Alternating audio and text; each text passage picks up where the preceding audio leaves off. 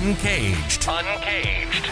A show celebrating thought leadership from today's top business leaders. The program provides a voice to amazing executives from around the globe who are shaping the world of business today and mapping the path to the world of commerce tomorrow. And now, please welcome our host, Bant Breen, as we begin another Uncaged episode.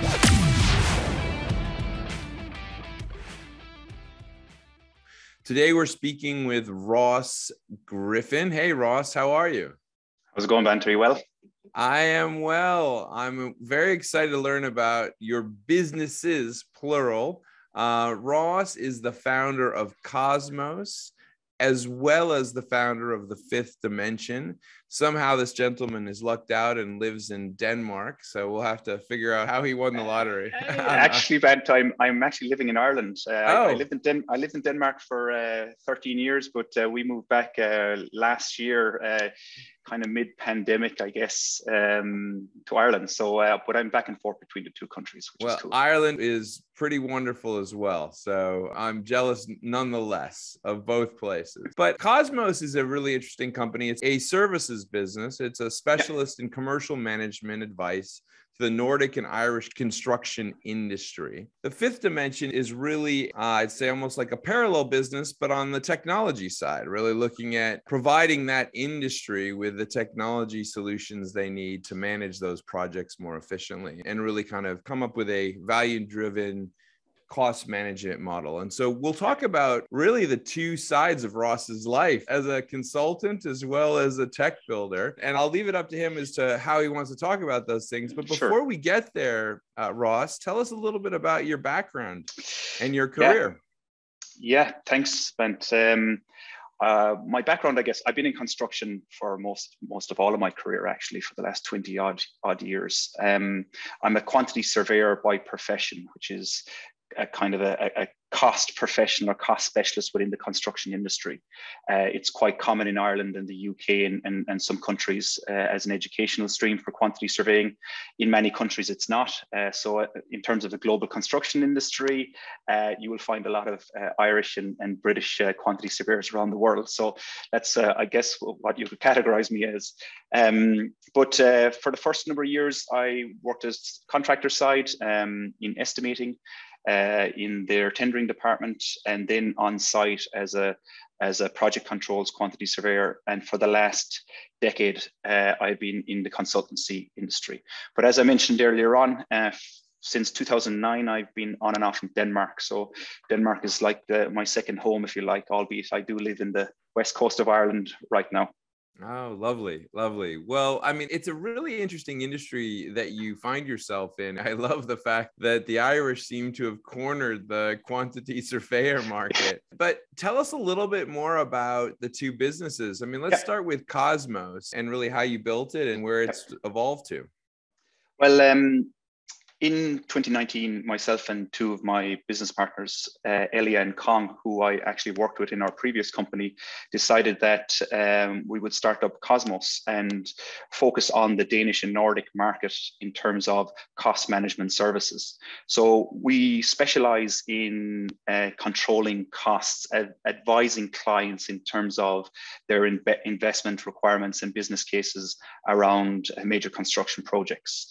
Um, and in the Nordics, um, uh, which is a little different to Ireland, you can't actually get a, uh, an education in quantity surveying or cost management. So we kind of see that as an open market for us, really. Um, and uh, so 2019, in uh, 1st of February, we, we started Cosmos. So for the last three and a half years, basically, we've been uh, we've been busy uh, growing our business and our brand in Denmark um, and and across the Nordics. And last year we opened an office in, in Ireland. And we really focus on digital projects, which is which is interesting, Ben, because there's many quantity surveying companies uh, around the world, but we we would consider ourselves very specialist when it comes to digital construction. So using BIM as a as a, a, way of of delivering projects and very much focused on cost data. So and that's that has, really probably where the fifth dimension comes in. Exactly. So when we started looking at our process within Cosmos, uh, we realized that there was an issue within the industry around cost data and benchmarking and really transparency around around costs. And we use as quantity surveyors, one of our favorite tools is Excel. And we use that quite uh, heavily, I would say, on our projects, and we're very dependent on it. Um, so that we felt that there was a lack of um, of cloud-based solutions that integrated with our kind of uh, flow on, on our projects when we would deliver uh, cost reports and estimates and so on to clients, but also kind of holding the information within that we could analyze and collect that data, that information at, along the project lifecycle from the very inception right through the project handover. And what we realized was that if we can collect all of this very valuable data and begin to layer it on top of each other project after project after project, we can begin to analyze it using machine learning and, and right. eventually AI. And that then can predict our projects in the future for us not only cost but also risks and time and qualities and so on so again that is the new gold within the construction industry, I would say, and and you would hear an awful lot of it being spoken about um, if you are connected with the industry in the last in the last number of years. So I think it's a really interesting aspect of the shift that you're discussing. I mean, certainly we've seen this broader shift towards data driven solutions pretty much in almost every business vertical. You know, however, I would say the commercial, I guess, development space has always been one where anybody who's ever been involved in a project has always seen these prices come in at like ridiculously low prices and ridiculously high prices. How do you know what's real in that situation? Yeah, and, and that's that's a very interesting point, right? The construction industry, if if you if you look at it in terms of digitization and look across all industries, it's second from the bottom in terms of digital transformation. The only industry underneath construction at the very, very bottom is agriculture and hunting. So we have we have a lot to do within the industry, but that also means that we can make huge strides with very little in these initial years of digitization and digital transformation. So to come back to your your, your question on how do you prevent this uh, low price high price situation, it really comes down to standard structures around costs and economies. And then um, that allows you to have a level of detail that you can begin to analyze and really understand the project's value and cost, but also what the supply chain are offering to you within that tendering and procurement process. That's key. You have to be able to link the project economy, the project cost, the estimates to the supply chain cost and, and, and offers coming in. So you have you have a link between the two where you can see are the prices low, are they high? And if you have, let's say, three, four, five offers in from the supply chain in a structure that you have produced as a cost consultant against the tender estimate that you produced, you can see a trend on the unit prices and a trend on the total cost coming in. It becomes a very easy discussion with the supply chain then, where they may, may have made errors, plus or minus, it could be positive or negative, or yeah they have not priced in terms of the qualities that is required by the client. And that's really what we're offering within Cosmos. It's that It's really interesting, you know, listening to you, Ross, it's really the fifth dimension product is actually probably something that would be helpful on both sides of the deal, right? Absolutely. You know, Absolutely. The buyer yeah. and the seller. Right? Absolutely. And like from a client's perspective, and an investor or developer's perspective, there really is very little information out there. If yeah. you consider for example, public institution or governmental bodies, for example, like, I don't know, the National Transport Authority. Um, imagine if they were collecting the historical information from their projects for the last three or four decades, and they had that digitized in their database. We could become so accurate in terms of setting our budgets for our projects and creating so much more value for the taxpayers within the industry. That's really where the future of this is going, in our opinion. Yeah, I agree. I think it's an excellent pathway that you've outlined. And certainly with Cosmos, utilizing those types of tools and then also you developing those tools in the fifth dimension. Uh, you guys are in a, a, really positive place. But let me shift gears a little bit and sure. ask you about the last couple of years. So, you know, you kind of opened up these businesses about a year, year and a half before uh, we found ourselves in the thick of the pandemic. Yeah. Tell me a little bit about your journey through that moment. I have a bit of a funny story, and, and a lot of people can relate to this, I guess. Like most startups, you know, you you, you start up with uh, uh, trying to to to reduce your spending, if you if you like, a little bit. So on the 1st of March in, in Denmark, we had moved into new offices. And on the 16th of March in Denmark, the lockdown came, the first lockdown, of the pandemic. So we spent two weeks in our new office and we had to revert back to working from home and, and so on um, straight away almost. So we had uh, a very little time to settle into that, unfortunately. And, and I think many, many companies within, many startups within that time uh, were kind of experienced the same challenges, if you like. Um, but I would say we, we started the company with one thing in mind, and that was to be a a, a, cloud-based solution to start with. So we are a paperless a paperless business. Actually, we we mm-hmm. we do not use paper at all. We don't print. So everything is cloud-based, um, meaning that we the pandemic didn't really affect us that much. The projects we were working on and the clients we were working with uh, transitioned into this uh, kind of remote working uh, that was required. Um, we were using Teams anyway within our organization, so it wasn't a big thing for us to have conversations like this. Um, so really, from from a business perspective, uh, in in our day to day working, it didn't affect us.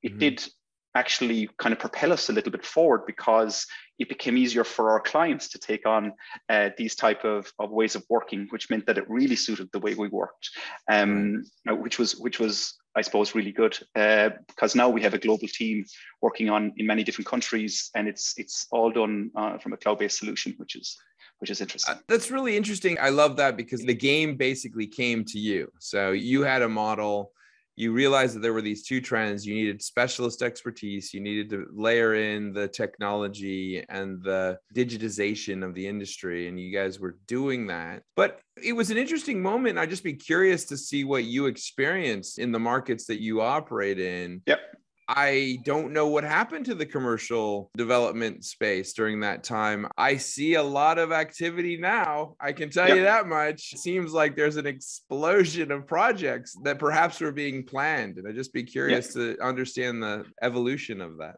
I think uh, for a lot of the projects that had started prior to the pandemic continued, um, albeit in a, what, what would have been a different structure, if you like, or management structure, purely mm-hmm. because of the need to work from home and so on.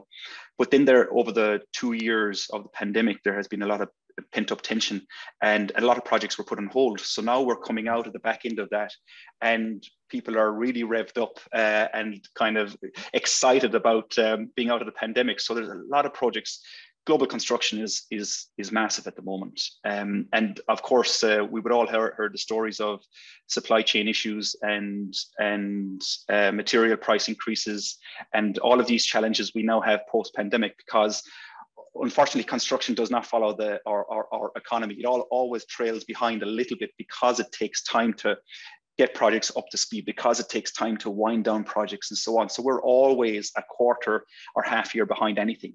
Uh, so we're now seeing this impact on COVID coming and hitting us in terms of material price and price increases. And as I said, the, the, the global supply market is a bit of an issue.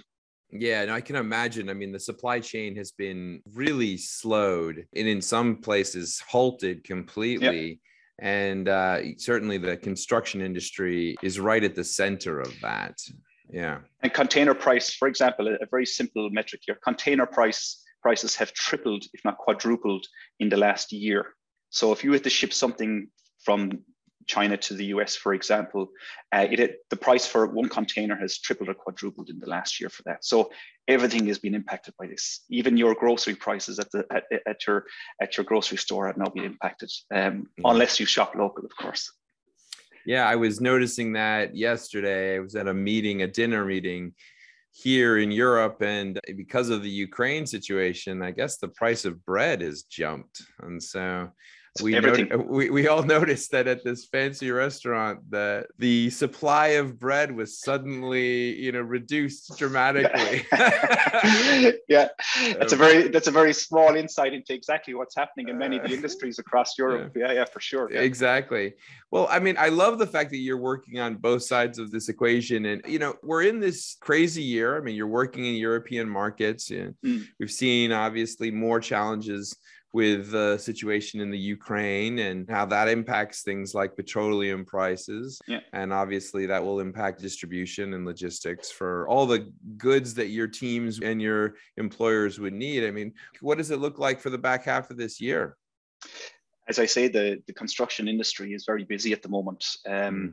if you take Ireland as a simple example, we have a housing shortage here in Ireland, and there is a huge need to, to, to, to deliver uh, houses and all types uh, across the entire country. Um, so, regardless of, of supply chain prices and so on, they need to be built because people need homes. So, we can see that the industry isn't going to slow down because of these prices. It, there'll be an adjustment for sure, um, and someone will have to take uh, some type of financial strain on on on the uh, uh, the issues that the, the supply chain is, is providing. But there is a need. Uh, it's also logistics is another one. For example, uh, available logistics spaces across Europe is at, a, as, at an all time low. So logistics mm-hmm. is another uh, area within construction that's booming, and so and so on. So I think we're going to see we won't see a slowdown within the industry in the next next half year for sure we're playing catch up over COVID now, and uh, and we'll continue to do that um, for the next half year. But wow. to, to be honest, I think it's for the next two to three to four years. That's the way yeah, we see it. I've noticed that. I see huge building projects around the world right now, and mm. um, it doesn't seem to be slowing down. Mm. I don't know what that means in terms of costs. I assume someone has to pay the bill. So I, we'll see how that plays out. But yeah. um, you know, right now that the, the demand outweighs the supply, and we're going to see that continuing going forward.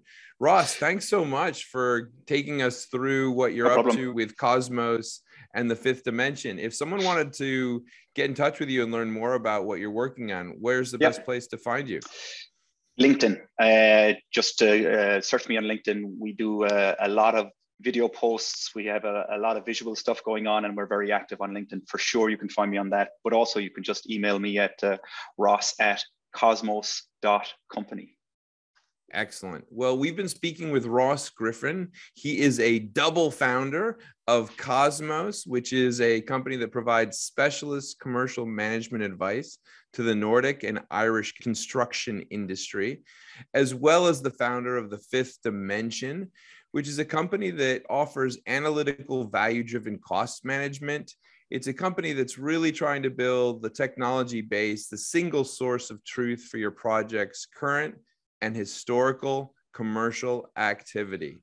Using that data to make it more efficient and more profitable, probably for the people that are building the buildings and more efficient Absolutely. across the whole system. Ross, thanks so much for being on Uncaged today and uh, look forward to having you back. It was a pleasure. Hope to speak to you soon. Cheers.